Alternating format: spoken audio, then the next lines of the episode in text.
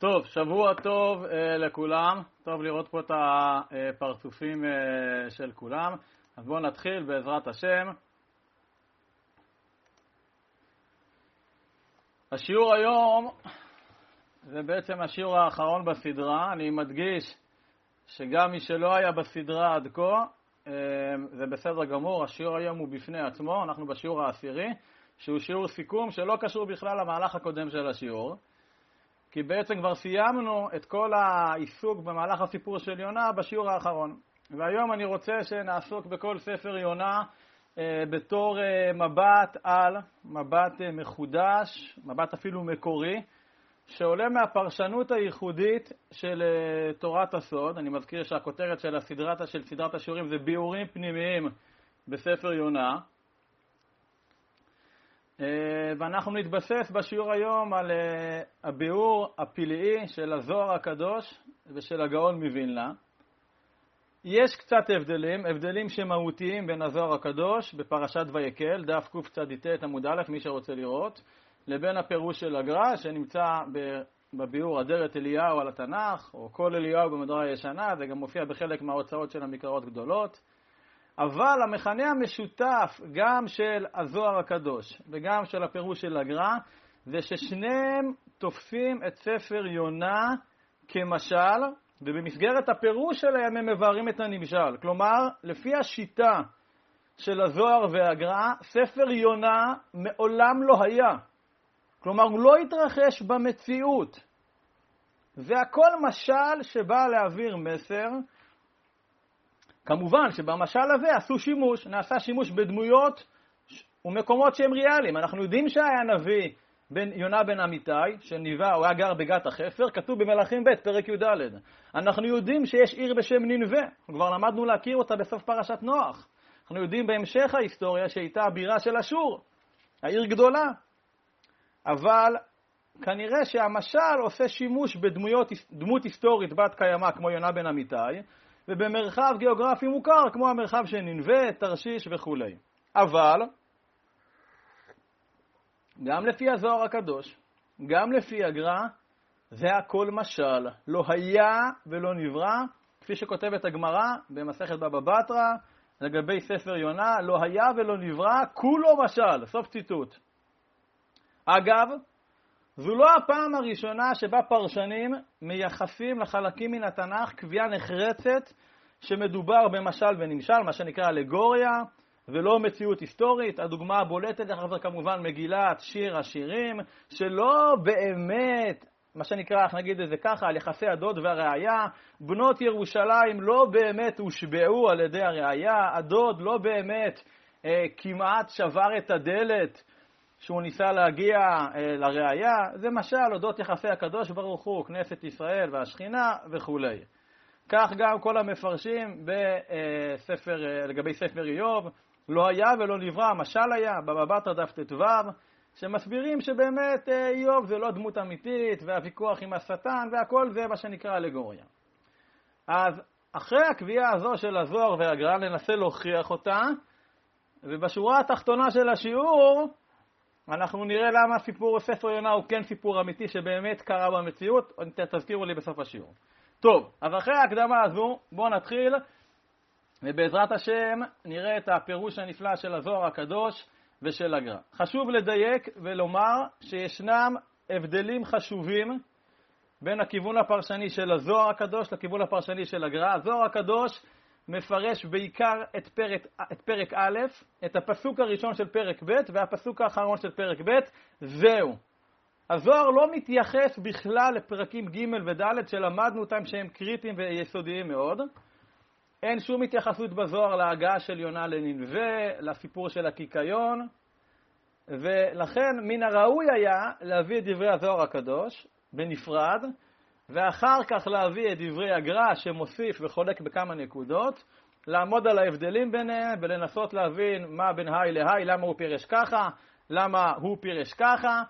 אה, אבל כאמור, מטרת סדרת השיעורים הזו היא להקיף את הספר כולו וצריך להצטמצם, ומאחר וזהו השיעור האחרון בסדרה, וגם מחר כבר יום כיפור, ברוך השם, אז אני אנסה לתמצת במילים שלי את המהלך הפרשני המקורי שלהם באופן מאוחד. אני אזכיר כל פעם מה הזוהר אומר, מה הגר"א אומר, אשתדל, אבל אני ממליץ בחום, מי שיש לו זמן פנוי, יש פה כמה חבר'ה בבידוד, אני יודע, מעתניאל, אז uh, הזוהר, פרשת ויקל, קצ"ט, דברי הגר"א, מומלץ בחום, uh, באמת מומלץ בחום. תמצית הפירוש הוא שבעצם ספר יונה זה משל על שליחות הנשמה, שהיא נשלחת מכור מחצבתה העליון, מתחת כיסא הכבוד, לגוף החומרי בעולם הזה. בעולם הזה. כדי לסכם את התמצית של הפירוש של הזוהר והגר"א, נעזרתי בשני ספרים חשובים, נביא גאולה לעולם. אחד של הרב אבא ריבלין שליטא, שמאז ילדותי אני זוכה ליהנות מתורותיו, בטח שהם נכתבו בספר, ואחד של הרב לוינשטיין שליטא מבני ברק, שגם הוא כתב סיכום של פירוש הגר"א בעיקר על uh, ספר יונה. וכעת אני ארוץ איתכם על סדר הפסוקים, למי שאין תנ"ך או ספר יונה כדאי שיהיה לו ספר יונה מול, מול, מול העיניים, אם כי זה לא חייב.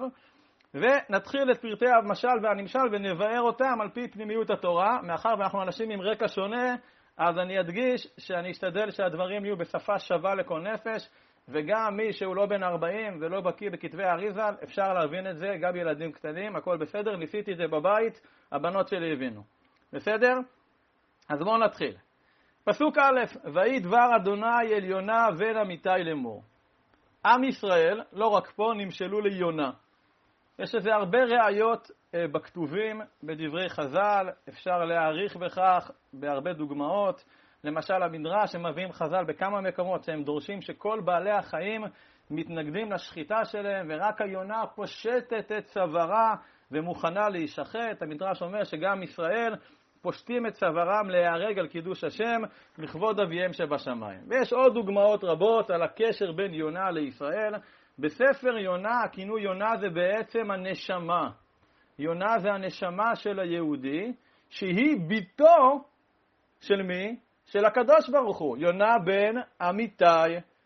אמיתי זה רומז לקדוש ברוך הוא שכידוע חותמו הוא אמת. האמת, כפי שאומר הרבי מקוץ, זה הדבר היחיד שלא ניתן לזיוף. לכן הקדוש ברוך הוא בוחר לו דווקא את האמת לחותמת, כי זה חותמת שלא ניתן לזייף אותה. אז מה זה ויהי דבר השם עליונה בן אמיתי? כל הנשמות כולן מצויות במחצב הנשמות תחת כיסא הכבוד. ומשם הן נשלחות למילוי תפקידן בעולם הזה. עכשיו, לפני שילוח הנשמה לעולם הזה, שהיא כבר תהיה מלובשת בגוף בשר ודם, הקדוש ברוך הוא אומר לנשמה, קום לך אל ננבה. מה זה ננבה? לפי הנמשל. ננבה הכוונה לעולם הזה, כי הקדוש ברוך הוא נתאווה שיהיה לו דירה בתחתונים. כדברי התנחומה בפרשת נשוא. הקדוש ברוך הוא נתאווה שיהיה לו נווה בעולם הזה. או בקיצור, הקדוש ברוך הוא נתאווה לנווה. נתאווה לנווה במילה אחת, ננווה. ואומר הקדוש ברוך הוא לנשמה, ליונה, הוקרא עליה, כי עלתה רעתם לפניי. מדוע נשלחת הנשמה לעולם הזה? מה רע לה להישאר תחת כיסא הכבוד במחצב הנשבות?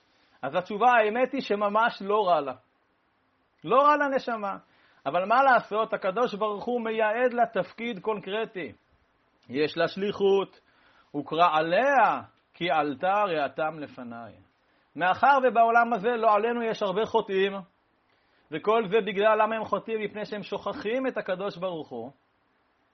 אז השם שולח להם נשמה, ומטרת הנשמה היא להזכיר לגוף ולעולם כולו שיש קדוש ברוך הוא גם בעולם הזה. הגמרא במסכת נידה מלמדת אותנו שקודם לידת האדם, כלומר לפני שהנשמה נכנסת בגוף, משביעים את האדם שלוש שבועות. אני אקריא לכם, מסכת נידה דף ל עמוד ב', מה משביעים את הנשמה? תהי צדיק ואל תהי רשע, ואפילו כל העולם כולו אומרים לך צדיק אתה, היה בעיניך כרשע. והווה יודע שהקדוש ברוך הוא טהור, ומשרתיו טהורים, ונשמה שנתן בך טהורה היא. אם אתה משמרה בטהרה, מוטב, ואם לאו, הריני נוטלה ממך. שליחות זו המוטלת על הנשמה ניתנה לנו עוד לפני שנולדנו. אממה, מה הבעיה? הבעיה שאף אחד לא זוכר את השבועה שהוא נשבע. המיילדת בחדר לידה, אני נולדתי בקפלן לצורך העניין, אז הצמידה לנו צמיד עם השם של אימא שלנו, עם תאריך הלידה שלנו, עם פרטים מזהים, אולי משקל בשעת לידה, אבל את הפרט הכי חשוב, המיילדת לא כתבה על הצמיד. היא לא רשמה את השבועה שנשבענו שנייה לפני שנולדנו. זה לא מופיע על הצמיד הזה. אף אחד לא מזכיר לנו תזכורת לאותה שבועה קריטית שבלעדיה לא היינו נולדים בכלל. אף אחד לא מזכיר לנו מהי המטרה שלשמה באנו לעולם, מהן המשימות שמוטלות עלינו לשם הגשמת אותה מטרה, אותה שליחות. ומאז שנולדנו, רק מפנקים אותנו ואומרים לנו כמה אנחנו חמודים, ובשלב מסוים רובנו, איך נגיד את זה בעדינות, מפסיקים להיות חמודים, אבל נשארים מפונקים. מה לעשות? אנחנו מאוד מאוד אוהבים את עצמנו, אוהבים גם פינוקים, זה אחלה, זה בסדר גמור, אבל מה עם המטרה העיקרית שלשמה הנשמה נכנסה לגוף שלנו? מה עם המטרה שלשמה באנו דווקא לעולם הזה בגוף? ואז מה קורה? ויקום יונה לברוח תרשישה מלפני השם. הנשמה בורחת מלפני השם, אומר הגר"א, אומר הזוהר.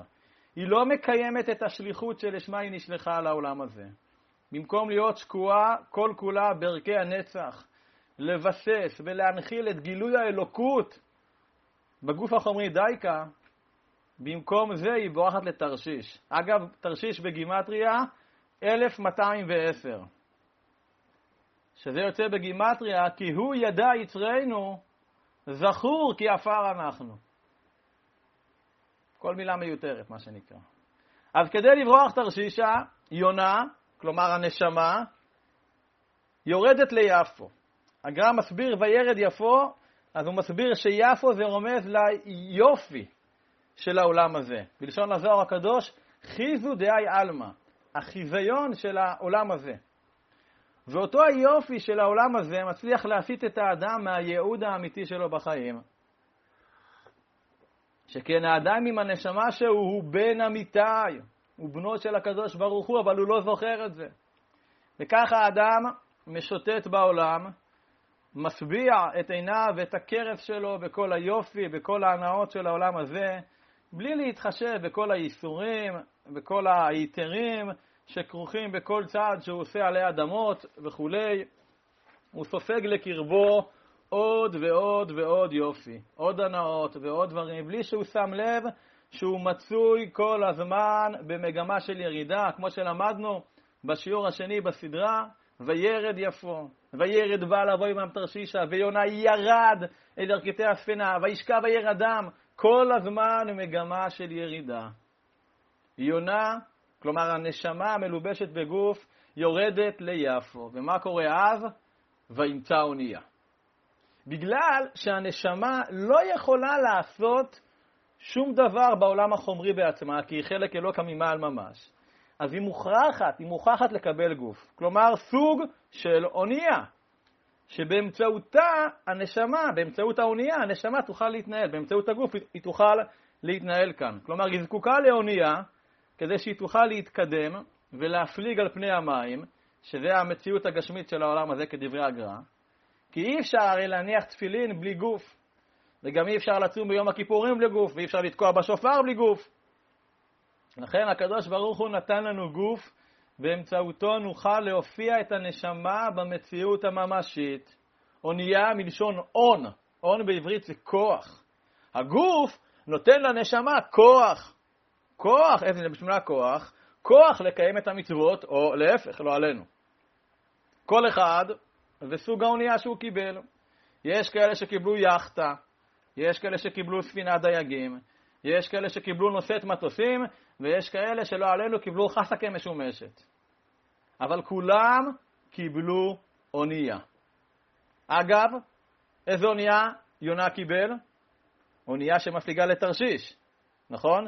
דיברנו על זה בשיעורים, על פי הפסוקים מישעיהו גם, שאוניות תרשיש זה מותג. אוניות תרשיש זה מושג לאוניות הכי חזקות בימים ההם, שהן יכולות להפליג במרחקים עצומים.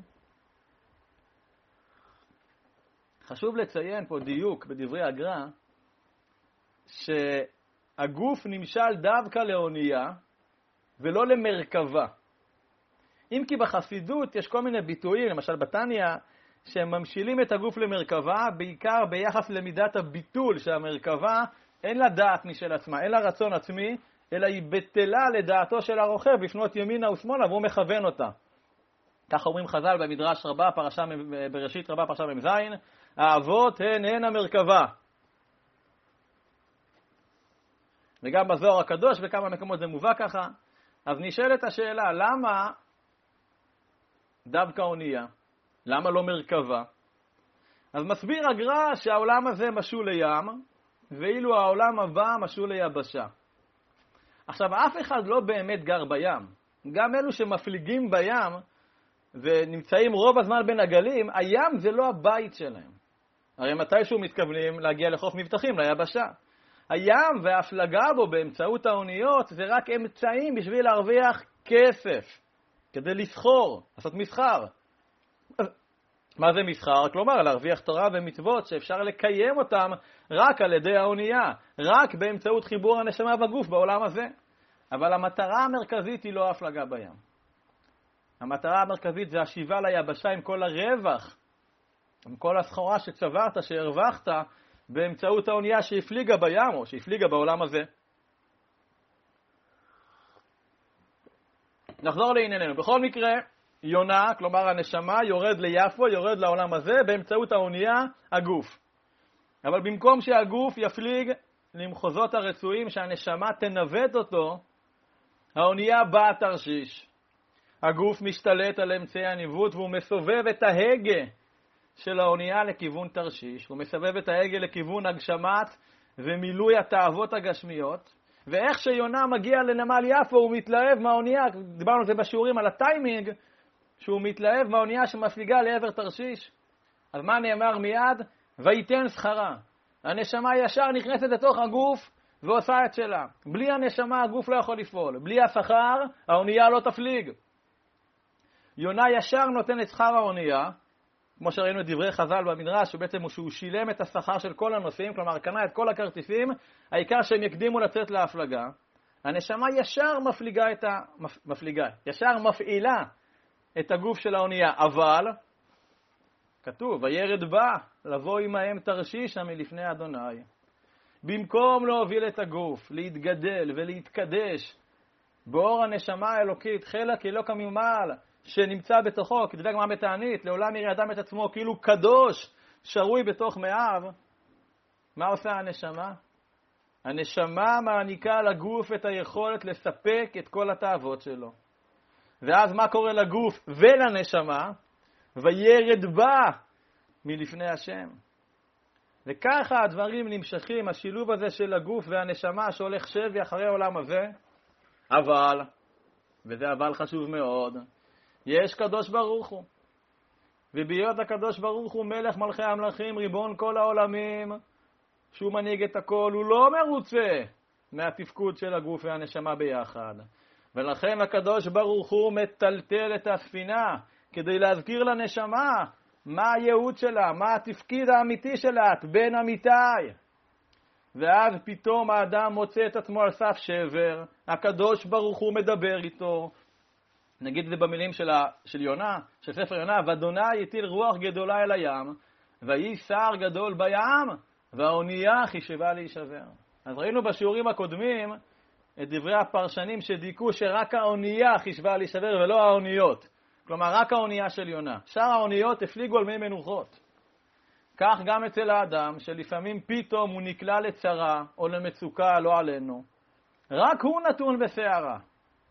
אבל כל הסובב אותו, כולם מתנהלים על מי מנוחות עם האוניות שלהם. הסער הגדול מאיים, הסער הגדול בים, כן? מאיים על כל הגוף, עד כדי כך שזה סכנת חיים. האונייה חישבה להישבר. וכפי שהדבר מצוי לא פעם ולא פעמיים, כאשר האדם מוטל על מיטת חוליו מבלי יכולת, כשהוא חסר אונים וכל האיברים של הגוף שלו נתונים בסכנת חיים ממשית, סכנת חיים קיומית, מה קורה אז? ויראו המלאכים, ויזעקו איש אל אלוהיו. האיברים של גוף האדם זה המלאכים של האונייה, והם זועקים כל אחד לאלוקים שלו. זה פונה לרופאים, זה מחפש תרופות טבעיות, זה מנסה להשיג עוד כסף, זה אלילי זהב, ויטילו את הכלים אשר באונייה אל הים להקל מעליהם. כשאדם חולה וחייב בסכנה, הוא מוכן לוותר באחת על כל הגשמיות הקרובה אליו. אני מצטער פה על הטון המוכיח שלי, אני זורם פה עם פירוש הגר"א והזוהר, שווה להישאר עד הסוף מה שנקרא. אני יודע שזו שפה שהיא לא רווחת בעתניאל, שפה של אה, מוסר בתוכך. נחזור. כשאדם חולה וחייב בסכנה, הוא מוכן לוותר בבת אחת על כל הגשמיות, על כל מה שקרוב לו. הוא יוותר על הבית שלו ויתאשפז במרכז רפואי. הוא יוותר על הבגדים שלו ויעדיף את הפיג'מה של בית חולים. העיקר שהגוף ירגיש יותר טוב. את כל הכלים שלו, על כל הנכסים הגשמיים שלו, הוא מוכן לוותר כדי להישאר בחיים. כדברי יור, אור בעד אור, כן, וכל אשר לא ייתן בעד נפשו. אבל כל זה מבחינת הגוף שלו. מה הנשמה עושה כשהגוף, מה הנשמה עושה כאשר הגוף סובל? ויונה, שזה הנשמה, ויונה ירד אל ירכתי הספינה וישכב וירדם. למרות שהגוף שבור ומפוחד, ובצדק, הנשמה לא עושה שום דבר. היא ממשיכה לשמש סוג של בטריה של הגוף, ויונה ירד אל ירכתי הספינה וישכב וירדם. למה הנשמה מעדיפה לישון? למה? זה בגלל שלמעשה היא זנחה את העבודה המקורית שלה כשעון מעורר כבר לפני עשרות שנים. בלשון החבר'ה, היא כבר מזמן יצאה לפנסיה. ממילא הסיכוי שהנשמה עכשיו תעשה משהו ותנסה לעורר את הגוף זה סיכוי קלוש. בגלל שבמשך עשרות שנים התייחסו אליה רק בתור הבטריה של הגוף, שהתפקיד שלה זה להניע את הגוף במרדף הבלתי פוסק אחרי הגוף הגשמי, אחרי ההנאות הגשמיות, ועם זאת הגר"א מדייק דיוק נפלא, שמראה לנו שבכל זאת יש כאן שינוי קטן, אבל מהותי. אומר הגר"א, מקודם קראנו שיונה ירד ליפו, ומה הוא מצא שם הדרך לתרשיש? מה הוא מצא? הוא מצא אונייה. אבל כעת הכתוב אומר, ויונה ירד אל ירכתי ה... הספינה, וישכב וירדם. שואל הגר"א, למה נאמר בתחילת הפרק שיונה מצא אונייה, אבל עכשיו הוא יורד אל ירכתי הספינה ולא ירכתי האונייה? מסביר הגר"א, אדם צעיר, בריא, הוא מרגיש חזק, ולכן שהוא חושב, הוא חושב שיכול לעשות כל מה שהוא רוצה, כל מה שבא לו, הגוף שלו יחזיק מעמד בכל קושי. אבל בחלוף הזמן, בחלוף השנים הוא מזדקן, ואז האונייה חישבה להישבר. האונייה החזקה מלשון און, כוח בעברית, כבר הופכת לספינה. ספינה מלשון ספון בביתו. זה כבר לא מה שהיה פעם. ומה קורה אז? מה קורה שהאדם כבר לא במצב של אונייה, אלא הוא יותר מרגיש כמו ספינה וגם היא עומדת להישבר? ויקרב אליו רב החובל, ויאמר לו, מה לך נרדם? קום קרא אל אלוהיך, אולי יתעשת האלוהים לנו ולא נאבד. הגר"א מסביר שרב החובל מייצג את האיברים החשובים, המוח, הלב, והם ניגשים ליונה, כלומר לנשמה, ואומרים לה, מה לך נרדם? מה את נרדמת? כלומר, יש כאן ויכוח בין הנשמה לגוף לגבי מי האשם העיקרי בחטאים של האדם.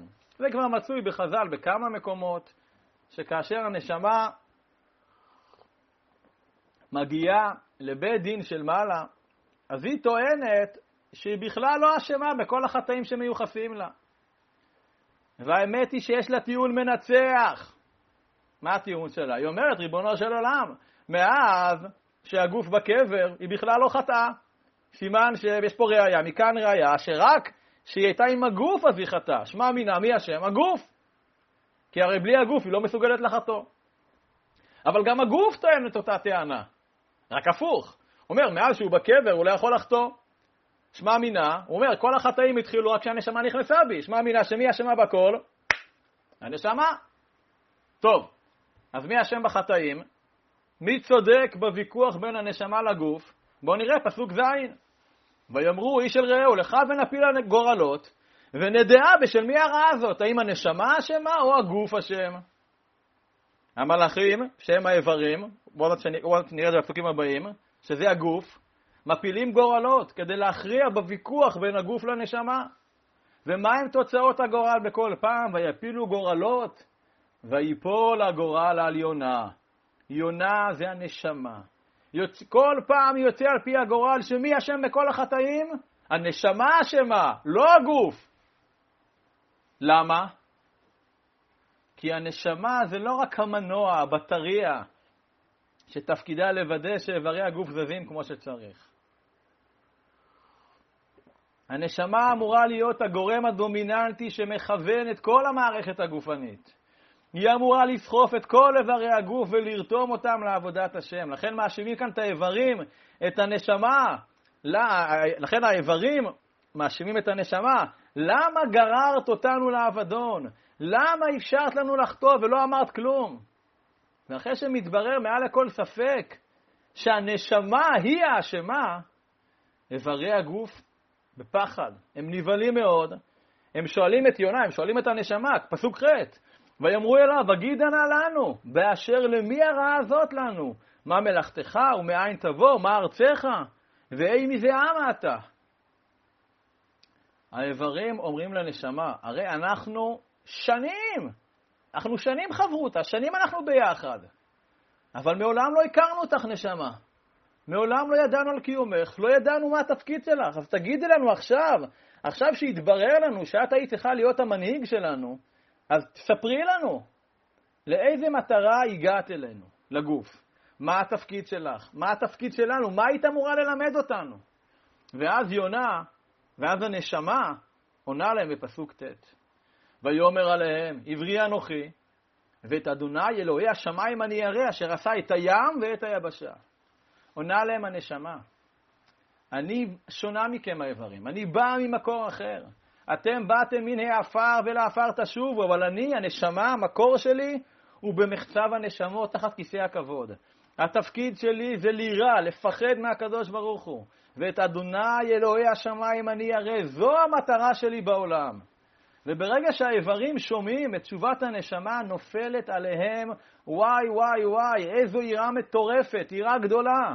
ויראו האנשים יראה גדולה, ויאמרו עליו, מה זאת עשית?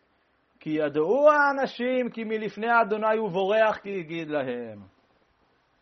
כמה חבל.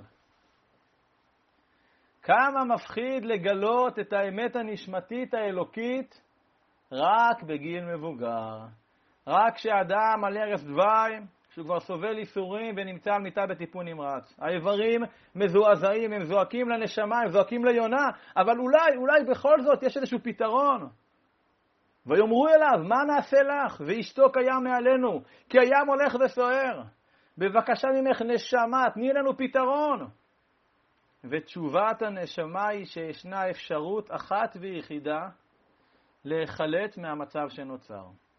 כאשר תסכימו למות, הגוף יפסיק לסבול.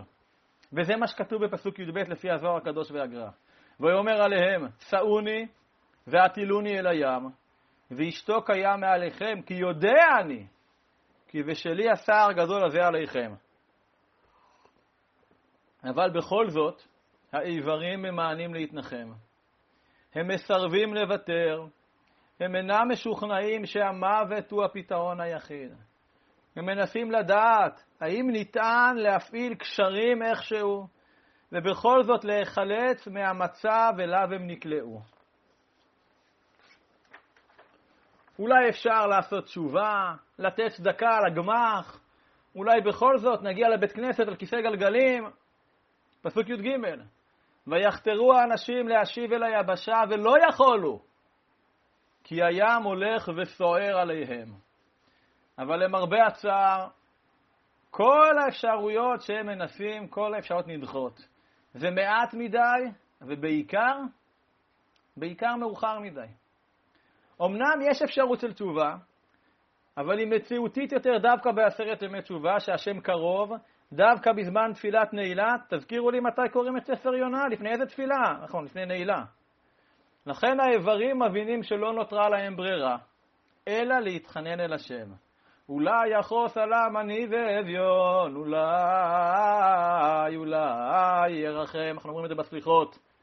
ויקראו אל אדוני ויאמרו, ענה אדוני, אל נא נאבדה בנפש האיש הזה, ואל תיתן עלינו דם נקי, כי אתה, אדוני, כאשר חפצת עשית. כשאדם מרבה לחטוא ולפשוע, אז הקדוש ברוך הוא, לא עלינו, לוקח אותו קודם זמנו. אני מסייג את זה, חכו לסוף השיעור. אבל בבית דין של מעלה, דנים את האדם לא פחות ולא יותר כאילו הוא רצח את עצמו. כי בגללו הוא מת בטרם מת. לכן האיברים מתחננים לקדוש ברוך הוא, ואל תיתן עלינו דם נקי. בבקשה, ריבונו של עולם. לא ידענו מה התפקיד שלנו עלי אדמות. הנשמה מעולם לא סיפרה לנו. היא לא הדריכה אותנו מה המטרה האמיתית שלנו בעולם הזה. אבל כאמור, אין ברירה. ויישאו את יונה, ויטילוהו אל הים, ויעמוד הים מזעפו. הנשמה נלקחת מהגוף. בעברית, רגע הפטירה הגיע. ואז, ויעמוד הים מזעפו. הגוף כבר לא סובל יותר ייסורים. אבל מה מתרחש אחרי המוות, אחרי מות האדם? בזוהר הקדוש מובא שאחרי פטירת האדם, שהוא מסכים לקבל עליו את הדין, אז זה נחשב כאילו הוא הקריב קורבנות לפני השם. ואכן הנשמה הזו, שעוד לפני מותה, הבינה את גודל טעותה, הבינה שכל האיסורים אכן הגיעו לה, עשתה וידוי, אבל כשהיא מודה על ערב דווי, בדין האמת של הקדוש ברוך הוא, שהוא דיין האמת וחותמו אמת, אז האיברים אכן מצדיקים עליהם את הדין. וזה פסוק הסיום של פרק א'. ויראו האנשים יראה גדולה את אדוני, ויזבחו זבח לאדוני וידרו נדרים.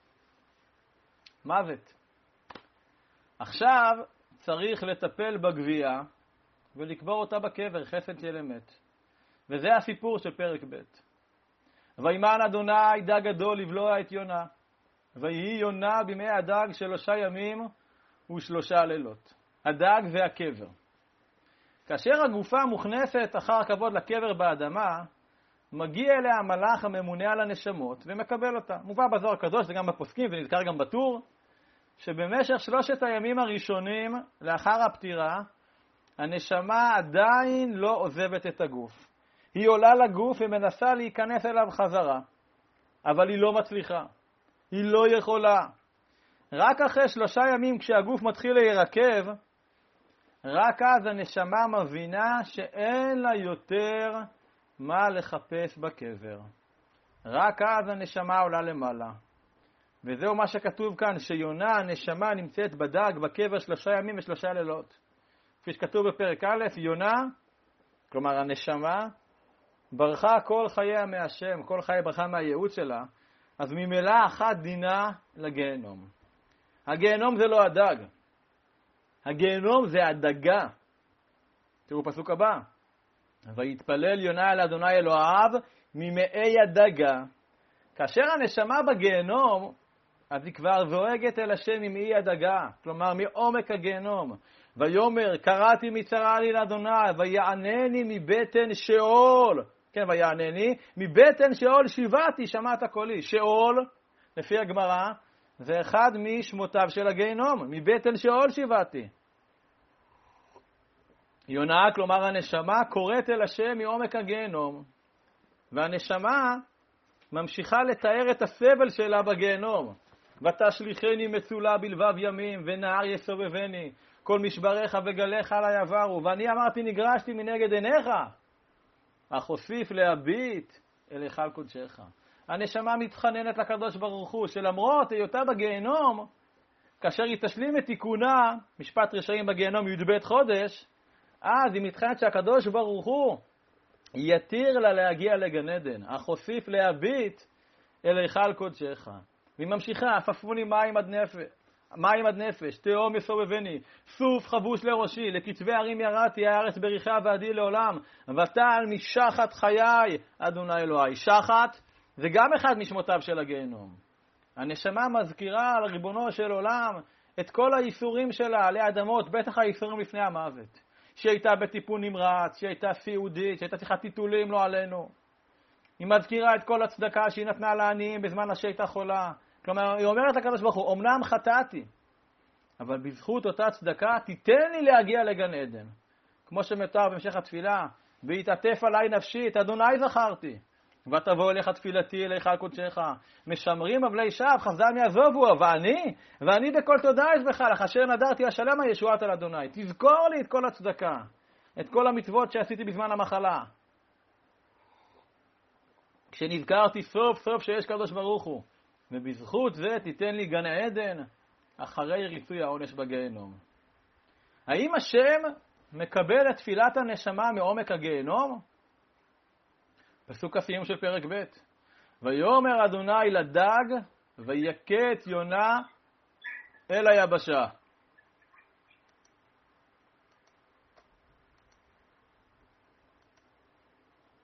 השם שומע את תפילתה של הנשמה, ובתום זמן ריצוי העונש הוא מעביר את הנשמה לגן עדן. ברוך השם. ברוך הוא וברוך שמו צריך להגיד. אבל כאן הסיפור לא מסתיים, יש עוד הרבה מה לעשות. החפץ חיים מסביר על פי הזוהר הקדוש שלכל איבר גשמי יש כנגדו איבר רוחני. כאשר יהודי חוטא באחד באיבריו, הרי שחוץ מהפגם באיבר הגשמי באמצעותו הוא פגם, הוא פוגם גם באיבר הרוחני שנגדו. למשל, אדם שגנב באמצעות היד שלו, אז הוא לא רק פגם באיבר הגשמי היד, אלא גם הוא פגם באיבר הרוחני שנקרא יד ימין שלו. עכשיו, בגיהנום אומנם מתנקים מהחטא, אבל הזוהר הקדוש שואל, מה דינו של הפגם באיבר הרוחני?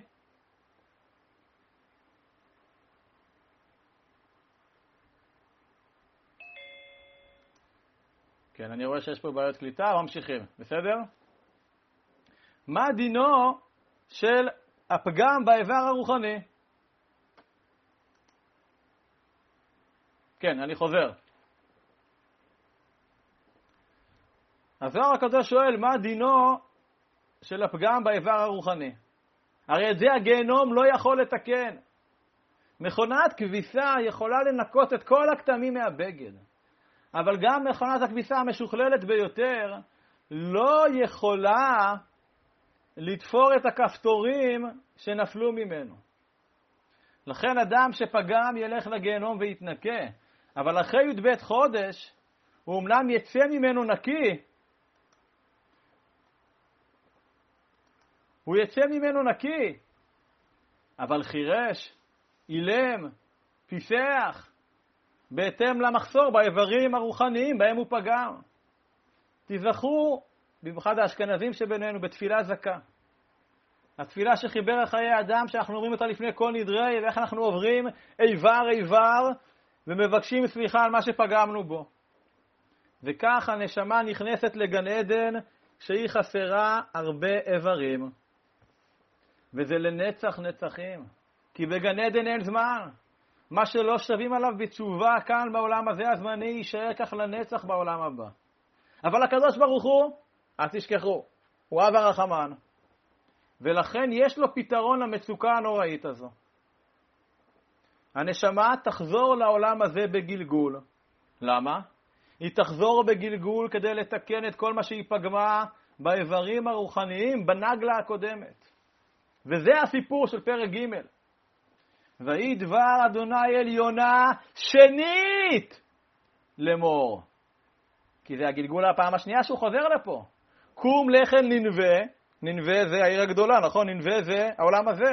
קום לחם ננבה העיר הגדולה, הוא קרא אליה את הקריאה אשר אנוכי דובר אליך. השם קורא ליונה, הוא קורא לנשמה שנית. זה כבר הפעם השנייה של הנשמה כאן עלי אדמות.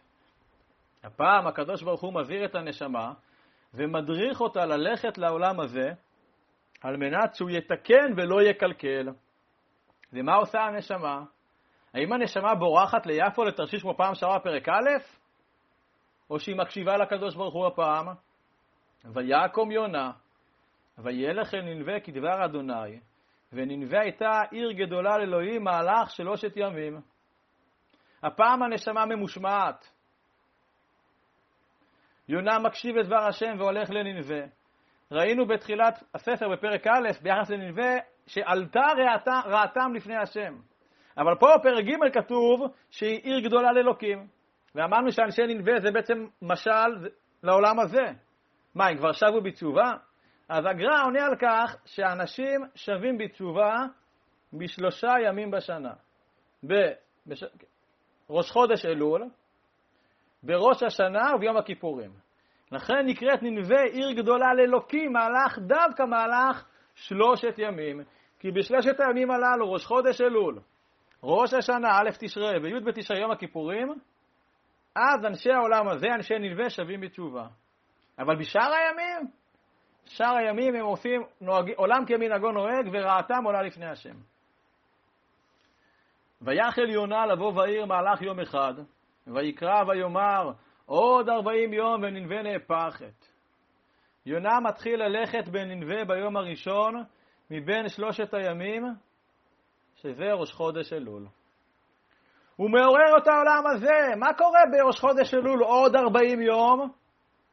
עוד 40 יום ביום הכיפורים ננבה תהפך אם הם לא ישובו בתשובה. ומה קורה לאנשי העולם הזה בראש חודש אלול? ויאמינו אנשי ננבה באלוהים, ויקראו צום, וילבשו שקים מגדולם ועד קטנם, ויגע הדבר אל מלך ננבה, ויקום מכיסו, ויעבר הדרתו מעליו, ויכעס שק וישב על האפר. כולם מאמינים לקריאת ההתעוררות של הנשמה שמתעוררת אצלם בראש חודש אלול, ורק אחר כך גם המלך שב בתשובה. המלך זה בעל הגאווה שמתמהמה לשוב, ויזק ויאמר בנביא מטעם המלך וגדוליו לאמור האדם והבהמה, הבקר והצאן לא יטמאו מאומה. אל יראו הם אל ישתו. המלך שמלכו של עולם עוזר לאנשי עולם הזה. האדם, אומר הגר"א, אלו תלמידי החכמים. הבהמה זה עמי הארצות, הבקר זה הרשעים, הצאן זה האנשים הפשוטים, העמך. כולם לא יטמאו מאומה כי הגיע יום הכיפורים. למה?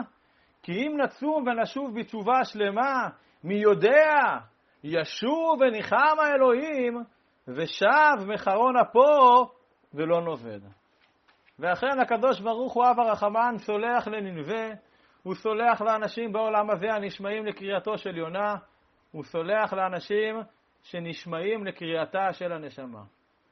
שנאמר, וירא האלוהים את מעשיהם כי שבו מדרכם הרעה, וינח הם האלוהים על הרע שדיבר לעשות להם ולא עשה. לכן הסיפור של יונה וננבה צריך לעורר את כולנו לשוב בתשובה ולא פחות ולא יותר, אלא העיקר הוא לשוב ולהתעורר בזמן. אולי יחוס עלם אני ואביון אולי ירחם. עכשיו, כאמור בשיעורים הקודמים בסדרה, לכאורה ספר יונה היה אמור להסתיים כאן, בסוף פרק ג', עם התיאור המרגש של קבלת התשובה על ידי הקדוש ברוך הוא. למה צריך את פרק ד'? אז בשיעורים הקודמים ענינו מה שענינו, בעיקר שיעור 8, שיעור 9, אבל עכשיו אנחנו בשיעור 10, אז נתקדם למהלך של המשל והנמשל, על פי הגר"א. וכאן פרק ד' פותח לנו פתח לאחת הסוגיות הקשות ביותר, שרבים מהנביאים התקשו בו, וזה סוגיית הצדיק ורע לו. הגמרא במסכת ברכות, דף ז', מלמדת אותנו שמה הכוונה בביטוי צדיק ורע לו? זה הכוונה לצדיק שהוא בן רשע. שהוא צדיק, אבל אבא שלו היה רשע. ועל כך הגמרא מקשה, ובגלל שאבא שלו הרשיע, אז הוא צריך לסבול, הרי ראינו בתורה, דברים פרק כ"ד, לא יומתו אבות על בנים, ובנים לא יומתו על אבותם. אז מבאר הזוהר הקדוש שהכוונה היא לצדיק, מה זה צדיק בן רשע? צדיק שבגלגול הקודם שלו היה רשע. ולכן הוא סובל כאן, בעולם הזה. וזה המצב בו יונה נמצא בפרק ד'. זה המצב של פרק ד'. יונה, כלומר הנשמה. יונה, כלומר הנשמה שבגלגול הקודם הרשיעה וחטא בלכתה לתרשיש, אבל בגלגול הזה, הגלגול השני, שנית לאמור, הוא צדיק. הוא צדיק שמחזיר אנשים בתשובה, הוא קורא להם, שימו לב, שימו לב, אל הנשמה, לשם שבו והחלמה. כן, הוא צריך להגיד בתרשיש, כי לשם שבו והחלמה זה גם מהחושן. גם תרשיש זה מהחושן, נכון? תרשיש שוהם וישפה. ומה היחס של יונה לסבל שלו פה בתחילת פרק ד'? מה היחס של הנשמה של הצדיק לסבל שלה בעולם הזה בגלגול השני? וירא אל יונה רעה גדולה, וייחר לו. למרות הצדקות של יונה בגלגול השני, יונה, הנשמה סובל, היא סובלת. יש ליונה קשיי פרנסה, בעיות, יש לצדיק קשיי פרנסה, שלום בית, בעיות בגידול הילדים, יש לו בלאגן, צדיק ורע לו. ויונה לא מבין, למה רע לו? הרי הוא צדיק, וייחר לו. הוא פונה אל השם וזועק אליו בתפילה. ויתפלל אל אדוני ויאמר, ענה אדוני, הלא זה דברי עד היותי על אדמתי, על כן קידמתי לברוח תרשישה, כי ידעתי, כי אתה אל חנון ורחום, ערך אפיים ורב חסד וניחם על הרעה. הוא מודה שאומנם בגלגול הקודם הוא הרשיע וניסה לברוח תרשישה, אבל זה היה בגלל שהוא לא חשב שהוא ימות כל כך מהר. הוא חשב שיש לו עוד זמן לשוב בתשובה. הוא תכנן לעשות תשובה, שהוא יצא לפנסיה, שיהיה לו זמן. הוא מעולם לא העלה על דעתו שהקדוש ברוך הוא יוציא אותו לפנסיה מוקדמת הרבה לפני כן והוא ימות צעיר. הוא היה בטוח שהקדוש ברוך הוא אב הרחמן. אבל המשנה ביומם לימדה אותנו, האומר, אכתב ואשוב, אכתב ואשוב, אין מספיקין לעשות, אין מספיקין בידו לעשות תשובה. הדגש הוא שאין מספיקין בידו לעשות תשובה. כלומר, הוא לא, יס, לא, לא ייתנו לו, הוא לא יספיק להגיע לגיל של הפנסיה של התשובה. לכן, שוב, יום אחד לפני מיתתך. וכי אדם יודע מתי הוא ימות, אז שיעשה תשובה בכל יום. עד כדי כך גדול סבלו של יונה, שהוא שוב מעדיף למות, כמו שהיה בפרק א', שהוא הבין שאינו ברירה. ואתה, אדוני, קח נא את נפשי ממני, כי טוב מותי מחיי. על אף התקוות של הנשמה לקבל כעת בגלגול השני את כל התנאים החומריים החסרים לה, היא לא מקבלת תשובה ברורה. היא ממשיכה לחיות בחוסר ודאות, בארעיות מוחלטת, מה יותר ארעי מאשר סוכה שהיא דירת ארעי, ויצא יונה מן העיר, וישב מקדם לעיר, ויח לו שם סוכה. וישב תחתיה בצל עד אשר יראה מה יהיה בעיר. אז השם קצת מרחם על הנשמה, הוא שייך לה קצת כסף, קצת עזרה. וימן אדוני אלוהים קיקיון, ויעל מעל ליונה להיות צל על ראשו, להצילו מרעתו, וישמח יונה על הקיקיון, שמחה גדולה. וימן האלוהים תולעת בעלות השחר למחרת, ותח את הקיקיון ויבש. אבל מהר מאוד גם זה נעלם. ושוב המצב של יונה יותר גרוע מקודם, הוא שוב פעם במצב של צדיק ורע לו, והשם הוכיח אותו על כך. ויאמר אלוהים אל יונה, היטב חרא לך על הקיקיון? ויאמר היטב חרא לי, עד מוות.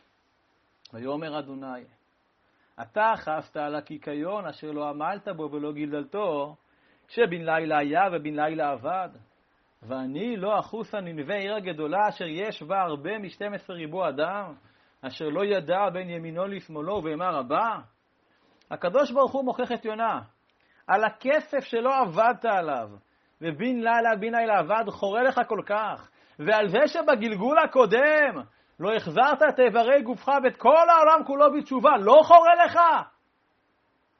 אתה לא חושב שאתה צריך לכפר על מה שהיה פעם שעברה? על הפגם באיברים הרוחניים?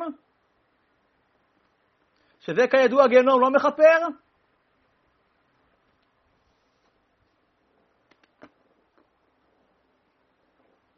המשנה ברורה, ואני מדגיש שמדובר פה במשנה ברורה, כי זה חיבור הלכתי, אומר שזוהי הסיבה שאנחנו קוראים את ספר יונה לפני תפילת נעילה.